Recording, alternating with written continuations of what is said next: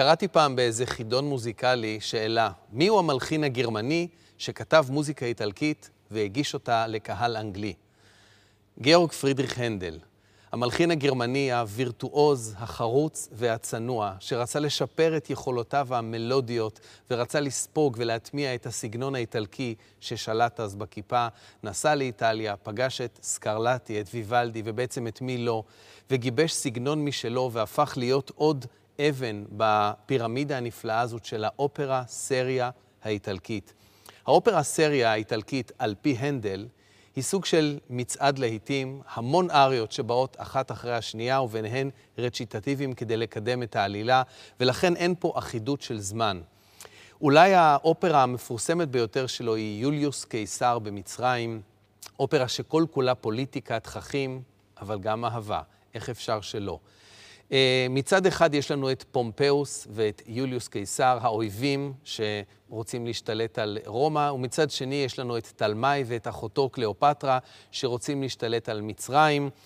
למזלו של יוליוס קיסר, מיד בתחילת האופרה הוא מקבל על מגש את ראשו של יריבו, של פומפאוס, הוא מקבל אותו בתור מתנה מתלמי, ואז אה, קיסר יכול להתנער מן, מן המעשה הברוטלי הזה, להפנות עורף לאותו תלמי שהגיש לו את הראש של יריבו, ולהתחבר דווקא אל אחותו, אל קליאופטרה. הצמד הזה מחזקים אחד את השני, גם בשלטון ברומא וגם בשלטון במצרים. את אחד מרגעי הניצחון שלה חוגגת המלכה קליאופטרה באריה הבאה.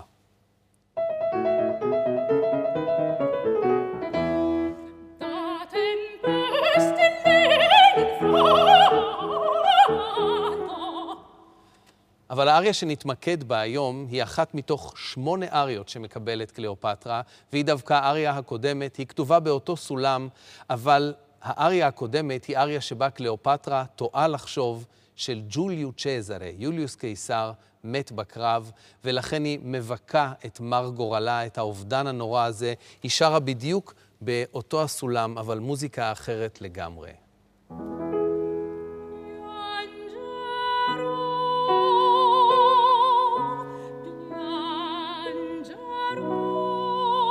ומה מיוחד כל כך במוזיקה הזו? מה הופך אותה להיות עצובה כל כך? מה הופך את המלכה הכל כך חזקה הזו לקורבן של מציאות טרגית? בעוד שכל המשפטים באריית הניצחון של קליאופטרה מתחילים בפעמה הראשונה והכבדה בתיבה,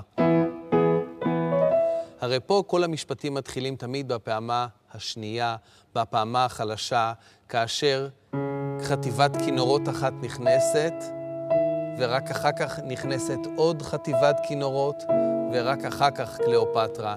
קליאופטרה לא מובילה את העניינים, קליאופטרה מובלת. קליאופטרה היא קורבן.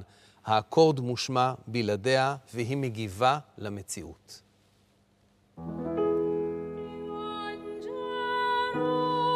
קליאופטרה היא הד של התזמורת.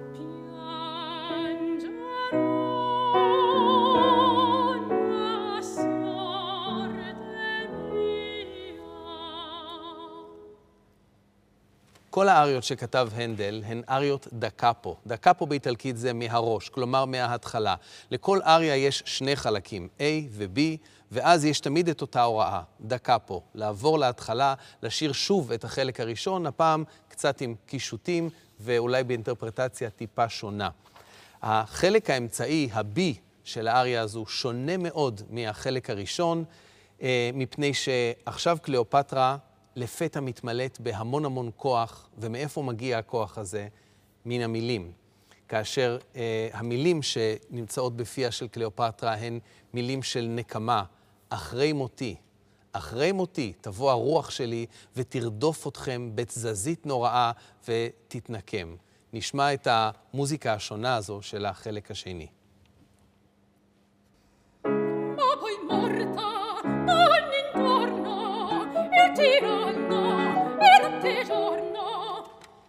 וכאן עושה הנדל את אחד הדברים הנפלאים שהוא עושה, כאשר הוא לוקח מילה ומצייר אותה.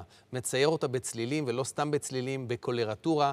המילה היא agiterò, to be agitated. כאשר אני ארעיד את כולכם בתור רוח רפאים, כשארדוף אתכם אחרי המוות שלי, בואו נשמע את המילה הבודדה הזו, agiterò, מה עושה איתה הנדל.